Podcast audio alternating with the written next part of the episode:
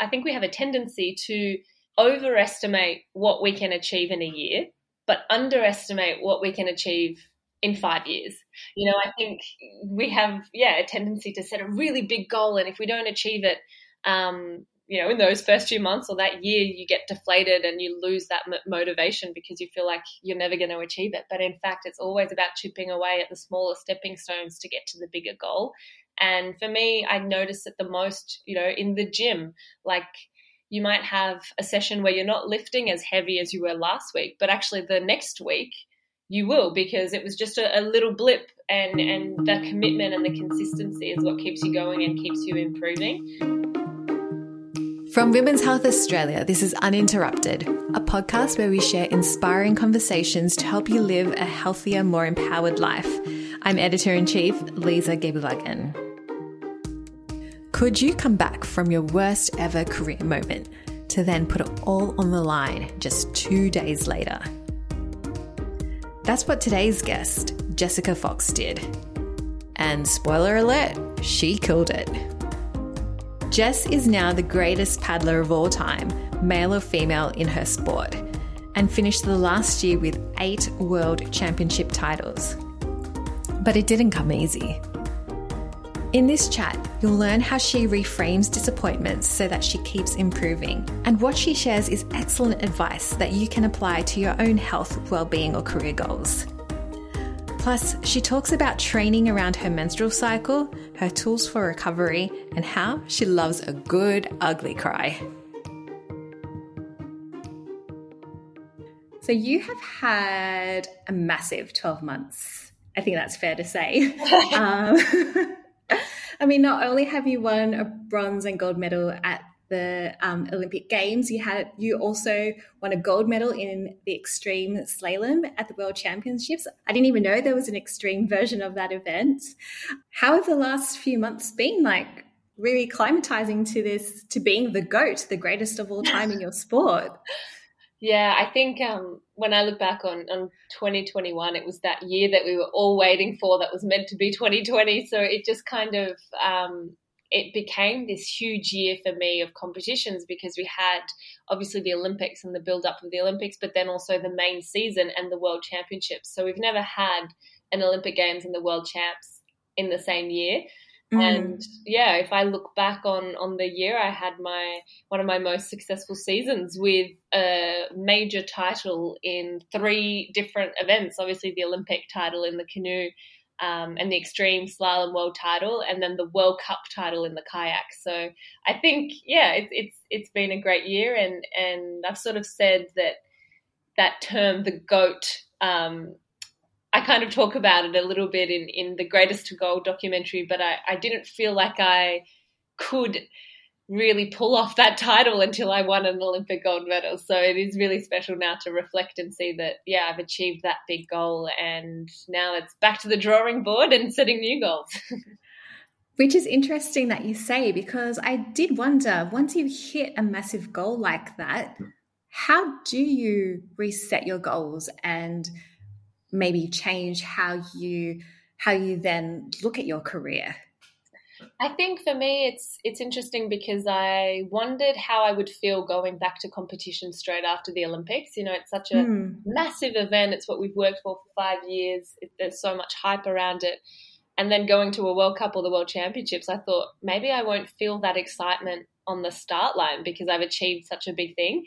But I think anytime I do sit on the start line, I get that I get those butterflies, those nerves, that energy that I want to do the best that I can and see how far I can push it. So for me, I think the new goals are always just about continual improvement and seeing how close to the boys I can get, um, seeing how I can improve my technique and, and keep evolving, keep getting stronger. And yeah, I love competition. So I think Paris, the Paris Olympics are only two and a bit years away now. So it'll come around really quickly, and we have world champs later on this year. So yeah, the goals just kind of for me roll on, and I'm always just looking for that those one percenters on how I can improve. I love that approach actually, the making sure you're improving, uh, you're just looking at those one percenters that you can improve. Because I think a lot of people, when they're taking on their own personal goals, it can seem so overwhelming to get to where they want that people just don't even try sometimes. Whereas that 1% approach, you don't see yourself making a difference yeah. day to day. But when you look at, say, maybe in five years' time, the 1% makes a massive difference. And I guess in your sport too, 1% in a race can be the difference between coming first or coming third. Yeah, exactly. Or coming third and coming fourth. At the Olympics, I yeah. third by 0.1 of a second. I could have easily been fourth, and I had to kind of look at it as I made that margin through all those one percenters that I've worked towards. And I think I think we have a tendency to overestimate what we can achieve in a year, but underestimate what we can achieve in five years. You know, mm. I think we have, yeah, a tendency to set a really big goal, and if we don't achieve it, um, you know, in those first few months or that year, you get deflated and you lose that motivation because you feel like you're never going to achieve it. But in fact, it's always about chipping away at the smaller stepping stones to get to the bigger goal. And for me, I notice it the most, you know, in the gym. Like you might have a session where you're not lifting as heavy as you were last week, but actually the next week you will because it was just a, a, little blip and and the commitment and the consistency is what keeps you going and keeps you improving um, and yeah on the water i think i'm in a really technical sport where we use a lot of video review and analysis and i love training with different people so that i can keep um, evolving my technique and getting inspiration from different people you spoke just then about how close you were to coming fourth um, instead of winning the bronze in the K1 at the Olympics. But then two days later, you end up winning gold in the C1. How, when we talk about mental preparation, how do you go from working with disappointment to then building yourself back up again so that you're ready to face a big event like that? Yeah, it was the biggest 72 hours of my life. Yeah. so emotional, so much emotional and, and mental energy went into that and and like I sort of said, I had to reframe rather than saying, you know, I should have won the gold, I could have won the gold, I made that mistake and, and I, you know, I lost. It was I've won a third Olympic medal, I've won the bronze medal. Mm-hmm. And it was really frustrating for me to know that that last penalty, that two second penalty was what kept me from the gold medal position. But it also showed that I still have so much to learn. You know, I'm still learning, I'm still human. And the good thing was I had another opportunity in the canoe. And I just had to kind of accept that there would be emotion tied to that race. So for me, whether that was, you know, winning the kayak or not winning the kayak, I knew I would be emotional about it. And I just kind of let yeah. it out. I um I went onto that podium. I tried to really appreciate that moment, celebrate it with Maialen, who came second, and Ricarda, who came first. And then I got in the taxi and I just bawled my eyes out the drive back to the village. And I just had to really try and get the emotion out and mm-hmm.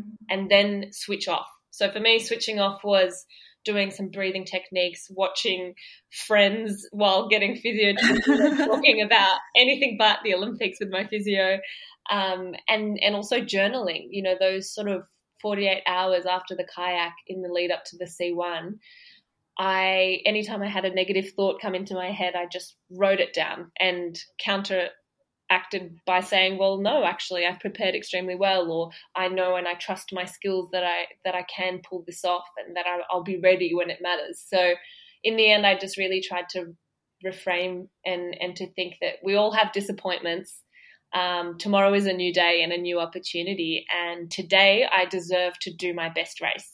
It's not that I deserve to win, it's just that I deserve to do my best race.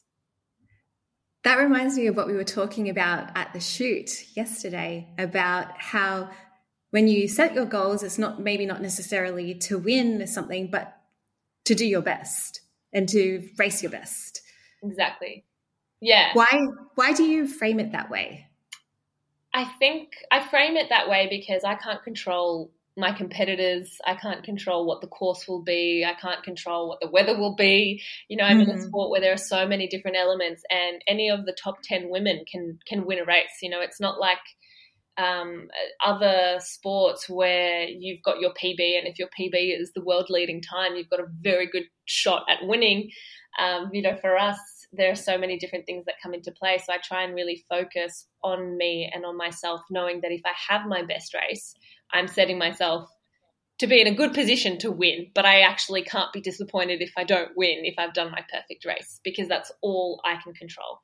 Um, so it's always about my effort and my intention. And, you know, especially at the Olympics, like it's such a challenging race to win because of everything else around it, you know, all the distractions, yeah. the pressure, the hype. Um, so, yeah, anytime I set my goal, I really just try and link it back to how I want to feel and compete versus what I want at the end because hopefully that comes naturally. Um, but in saying that, you know, obviously I do dream of the gold medal because, or that Olympic title because it's what I've been dreaming about since I was a little girl. So there are little things that I do that are drawing me closer to that or that are linking me back to that dream goal. But on paper, I try and make sure that it's very much things I can control. Yeah it's such a good approach to also take into other areas of life. Do you find that you do that just because this is a way that you've basically trained your mindset um, in your sporting career? I think so. I think I'll always be trying to, I'll always be competitive in whatever I do.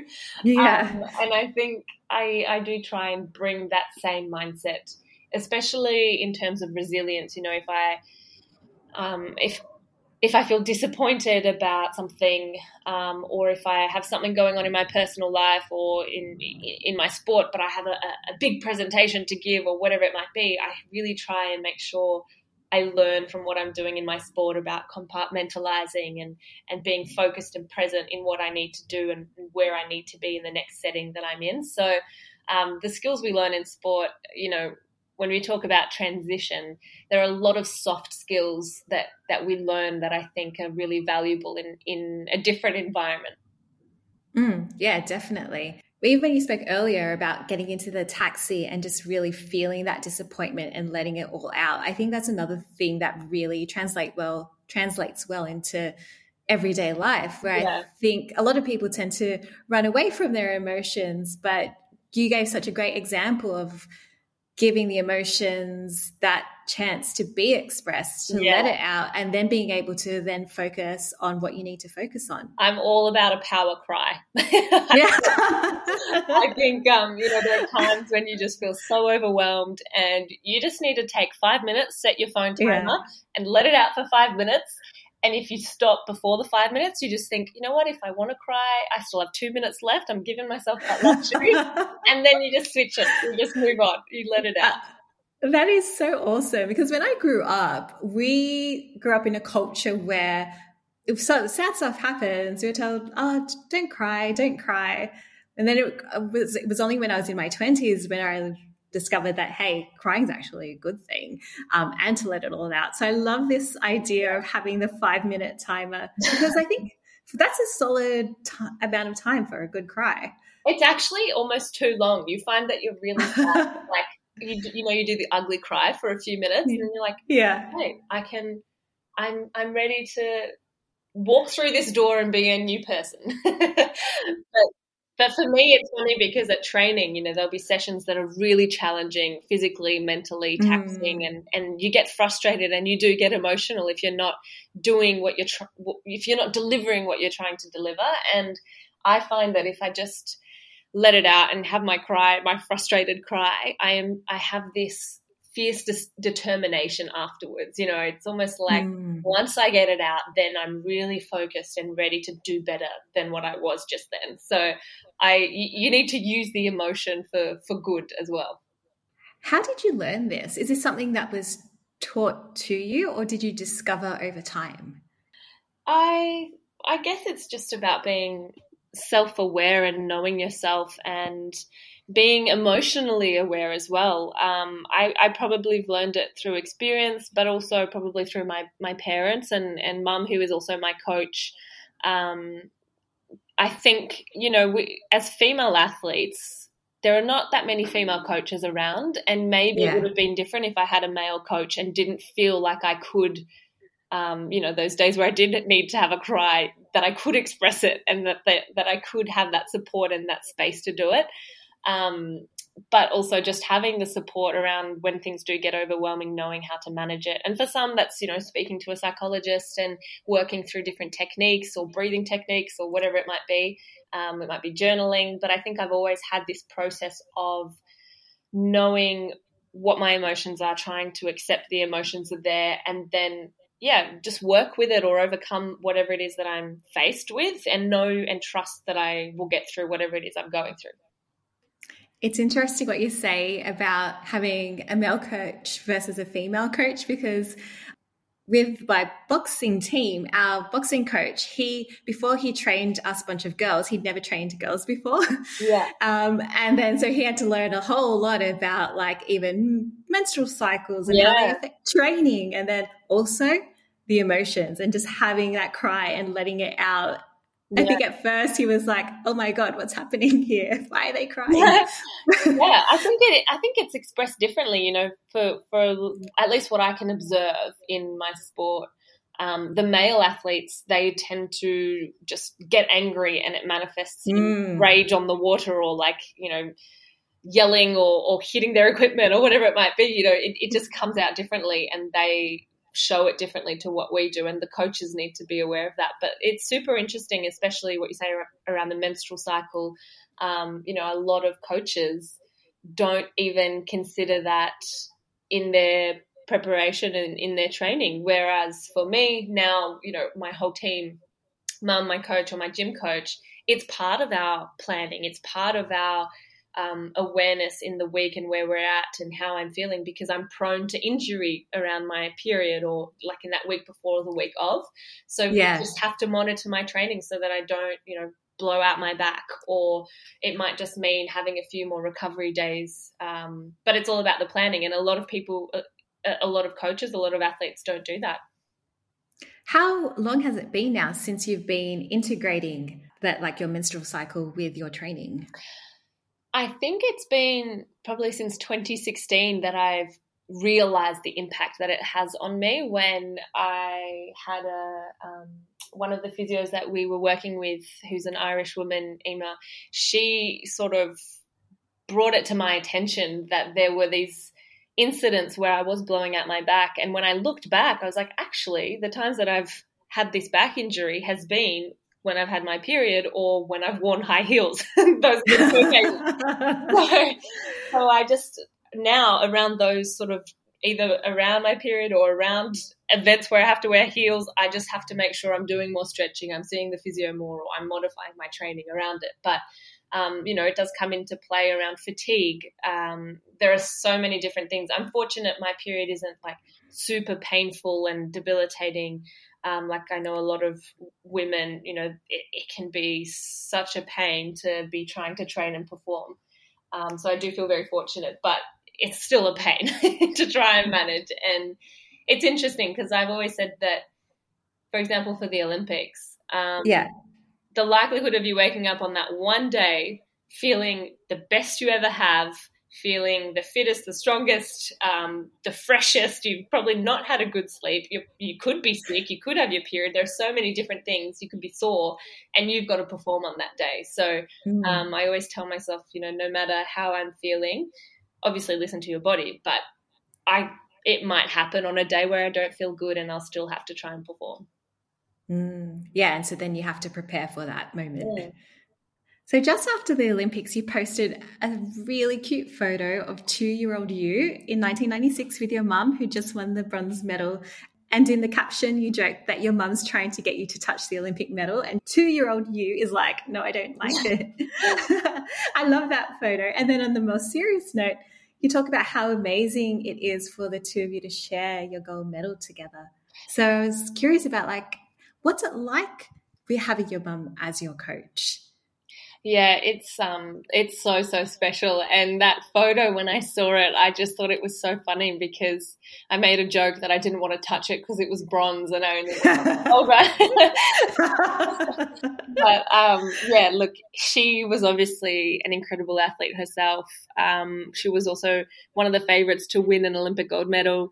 Uh, she was obviously dreaming of that herself and so when she, you know, didn't achieve the dream gold medal, um, I guess now to be able to do it together in this coach and athlete, mum and daughter duo, it's just been so so special. It's a medal for myself, but it's also for for mum and for my whole family. You know, my dad as well was uh, an athlete who competed at the Olympics and World Championships. So um, yeah, it's so so special. She knows me better than anyone else, and I think it is challenging because you know sometimes there's not that switching off or that divide when your mum is also your coach but at the same time i think I've learned so, so much from her, and she's just this incredible, motivated, driven woman. So I feel very lucky.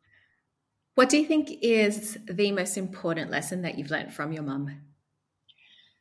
Oh, gosh, that's a loaded question. Um, there are so many, but I think for her, it's just always been how driven and competitive she is and just the the importance of that hard work. Like we have done mm. some of the hardest sessions um, where I've learnt the power of my mind and and how how mentally tough I can be to overcome and and you know pull out my fastest or my best time at the end of a one hour hard session. You know, she's really managed to push me in these scenarios where I feel like I can I can perform in any situation now. You know, like it, it's yeah, we're really prepared. But at the end of the day, I think the biggest and the the best lesson I've learned is also just to keep it simple and to be myself, to trust myself. How do you learn to trust yourself? Because I think that's a piece of advice that a lot of people hear, but don't necessarily know how to apply. It's a good question. I think for me, it's about the self belief and it comes with experience, probably. You know, I've I've been an athlete now for over ten years at the highest level, and I think it comes with experience, but it's also about the trust in your work and in in the effort that you've put in. And if you if you haven't put in the work and you haven't put in the effort, you can't really lie to yourself. yeah. But um, it's it's you know I've had instances where I've been injured and coming into a race, I don't feel as confident as I normally would because of that. But I trust that I've built the skills over the last 10 years that I can get through any situation and I trust that you know I can I can get through it it's not a, a, life or death situation. So I think it's always about the perspective and and trusting yourself comes with whatever you've experienced, and it's also about just the self talk. You know, for me, journaling anytime I have the self doubt, um, it helps me see that I, I have the skills or I've trained really well or that I've got the belief and it's all within me. It's just you sometimes you've got to write it down to see it and you've got to write it down as if you're someone else talking to yourself. mm, I think writing down really helps because even if you try and internally tell yourself, hey, no, that's not wrong, there's something more impactful about seeing the words on a piece of paper. Yeah, definitely. It's the same with with goals. I find run, once you write it down, it kind of becomes more meaningful and more powerful. And it's this, yeah, definitely the same with words around trusting and believing in yourself. Once you've written it down, even if you write it down in third person, I think it's it has more impact. So, in your documentary, you talk about how you didn't necessarily want to follow in your parents' footsteps to begin with. Do you remember why that was? And do you also remember the moment where you when you decided, "Yep, I'm fully in now"? I think it was because I grew up around the sport. You know, my mum went back to competition and training when I was born. And so I was always around the riverbank as a little kid. And when my parents became coaches and we moved to Australia, I was three or four. We were always at training with them and playing in the sand or the dirt or, or the water. Um, but then they would sort of say, "Oh, why don't you jump in? Why don't you have a paddle? Come on, let's let's do this." And it and it was kind of their thing, and I didn't mm. really want to do what they did um, because I was into swimming and gymnastics at the time. But after breaking my arm in um, when I was 11, my physio, who's still my physio today, he said you should you should paddle a bit to rehab your arm. And I was at the age where there was some other kids my age, and you know that has a big impact too. So I sort of got to go down the rapids, and that's where it became really fun for me and really exciting. And I'd say the moment where I thought, okay, I really want to give this a crack was when I was 14, 15, and competed at the Youth Olympic Festival in in Penrith, and I won. Um, and it was just like my first international major race where I had that final butterflies feeling.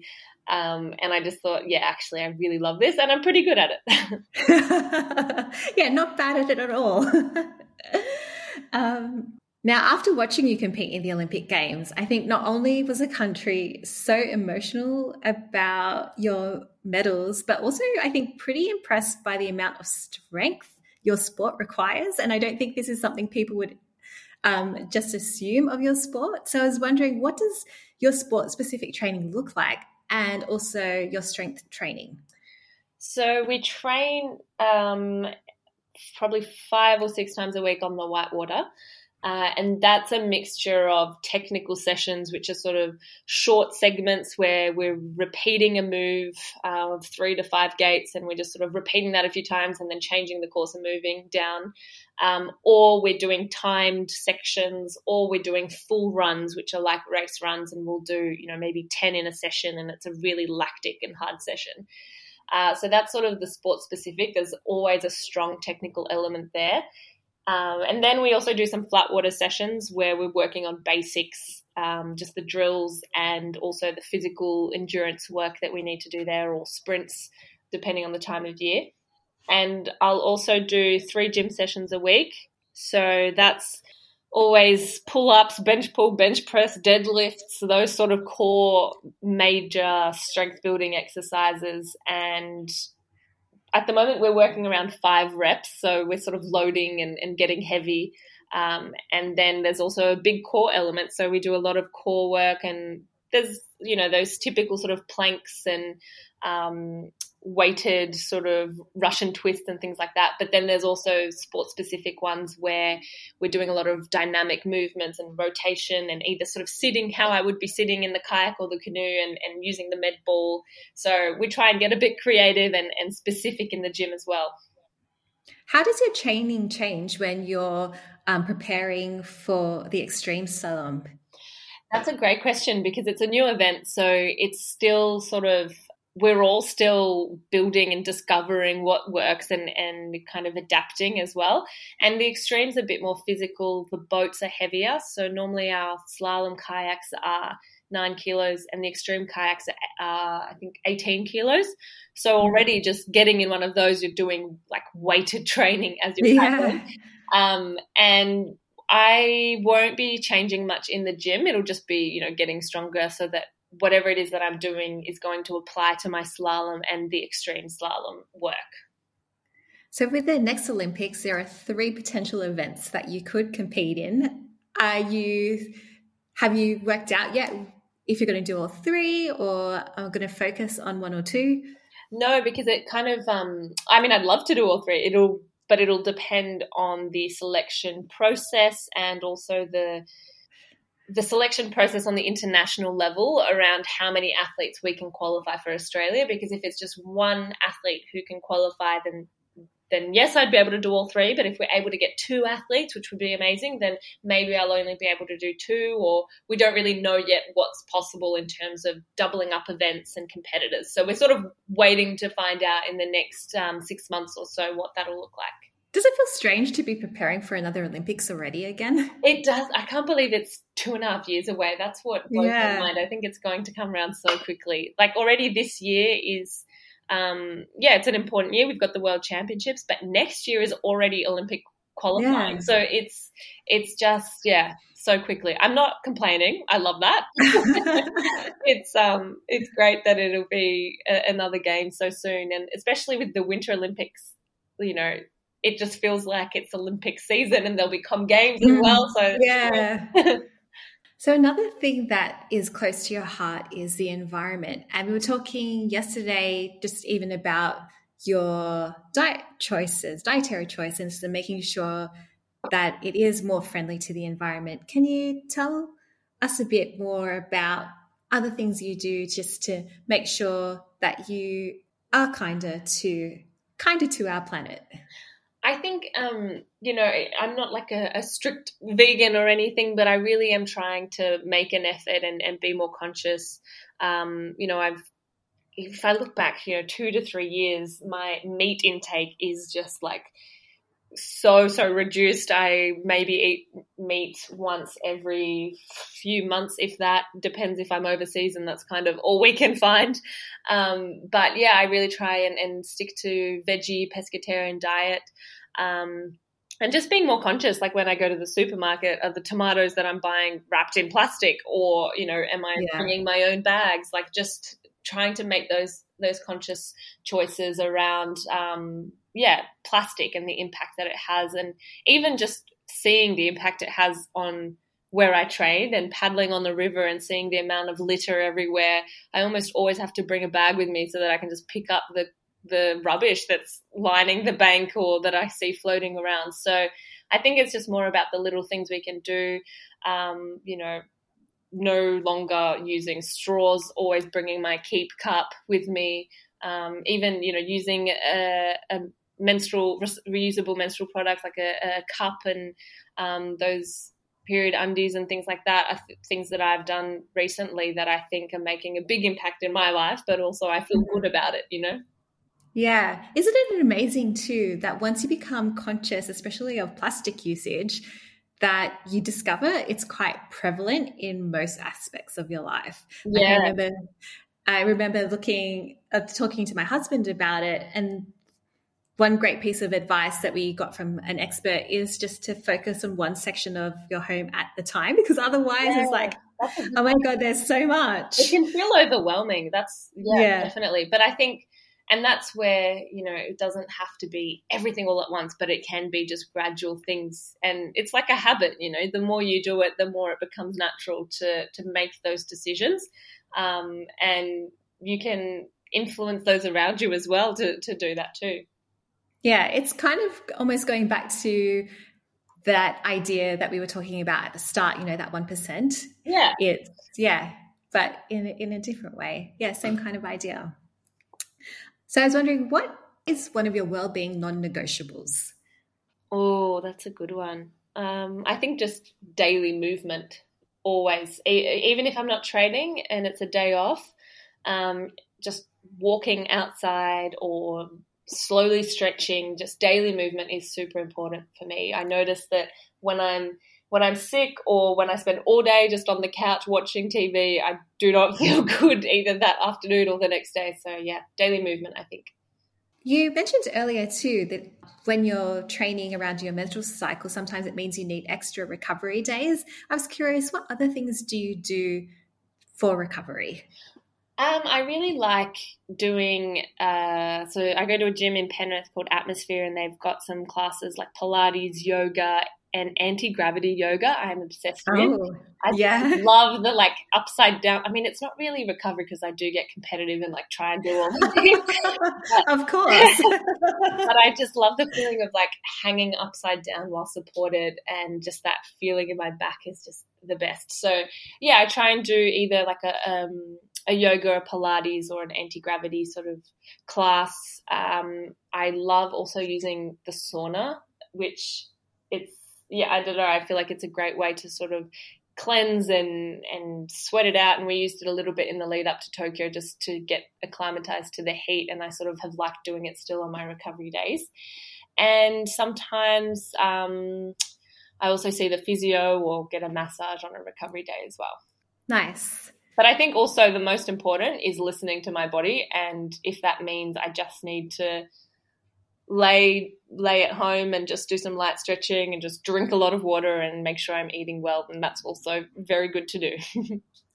so when this episode comes out, it'll be the week of International Women's Day and you know for us at Women's Health we're very much about supporting our supporting athletes like you and the next generation of female athletes. I just wondered for you as such a great role model for uh, just Aussies in general, and especially for girls who want to be grow up and be a Jess Fox. Like, what kind of advice would you have for for young girls out there?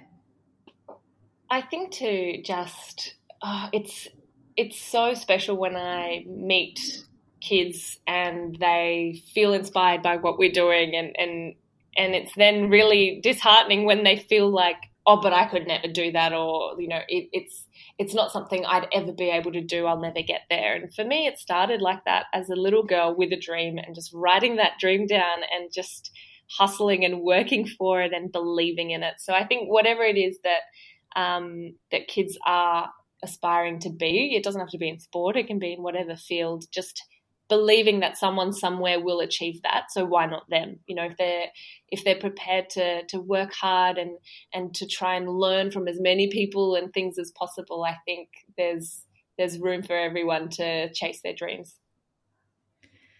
now, I'm not sure about um, your sport specifically, but there's still quite a disparity between the genders in sport, like yeah. when it comes to pay or coverage. What do you think needs to still be done to make sure that our female athletes are getting the recognition um, that they deserve. In our sport, we um, fortunately don't have that problem anymore. We did for many years. There was only one event for the women and three events for the men.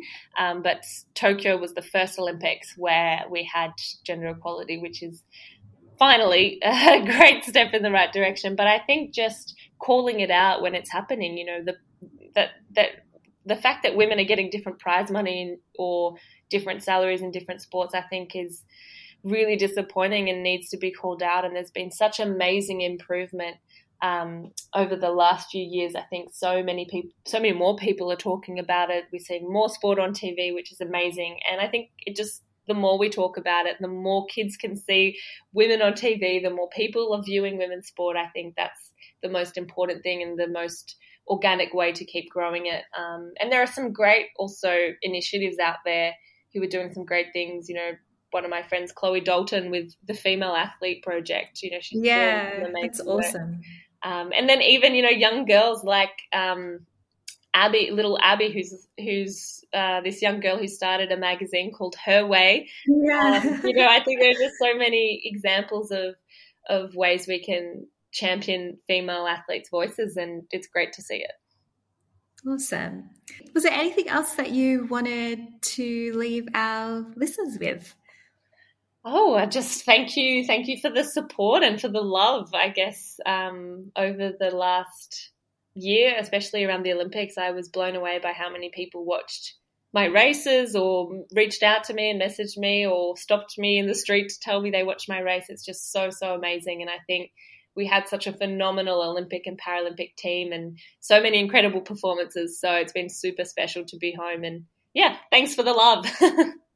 no, it's good. I remember one of uh, one of the girls in our team was talking about how she was just watching the Olympics and Paralympics nonstop because we were in lockdown in Sydney, and it just felt like this lovely glimmer of hope and good stuff yeah. in the midst of all the yuckiness of lockdown and COVID. So yeah, yeah thanks. And that's so special because I think you know we were over there, especially in the lead up before going over. We weren't sure how it would be received by the Australian public because we were traveling when so many people couldn't. Mm-hmm, um, yeah, but the fact that so many people rallied around us and and yeah loved watching the games at home and that it brought a bit of joy into people's living rooms it was just the best awesome oh and just lastly while i remember I would love for you to share with our listeners your fitness goal for the year because you mentioned it at the shoot yesterday and it's so impressive that I think everyone needs to hear it. yeah, I, I, mean, I think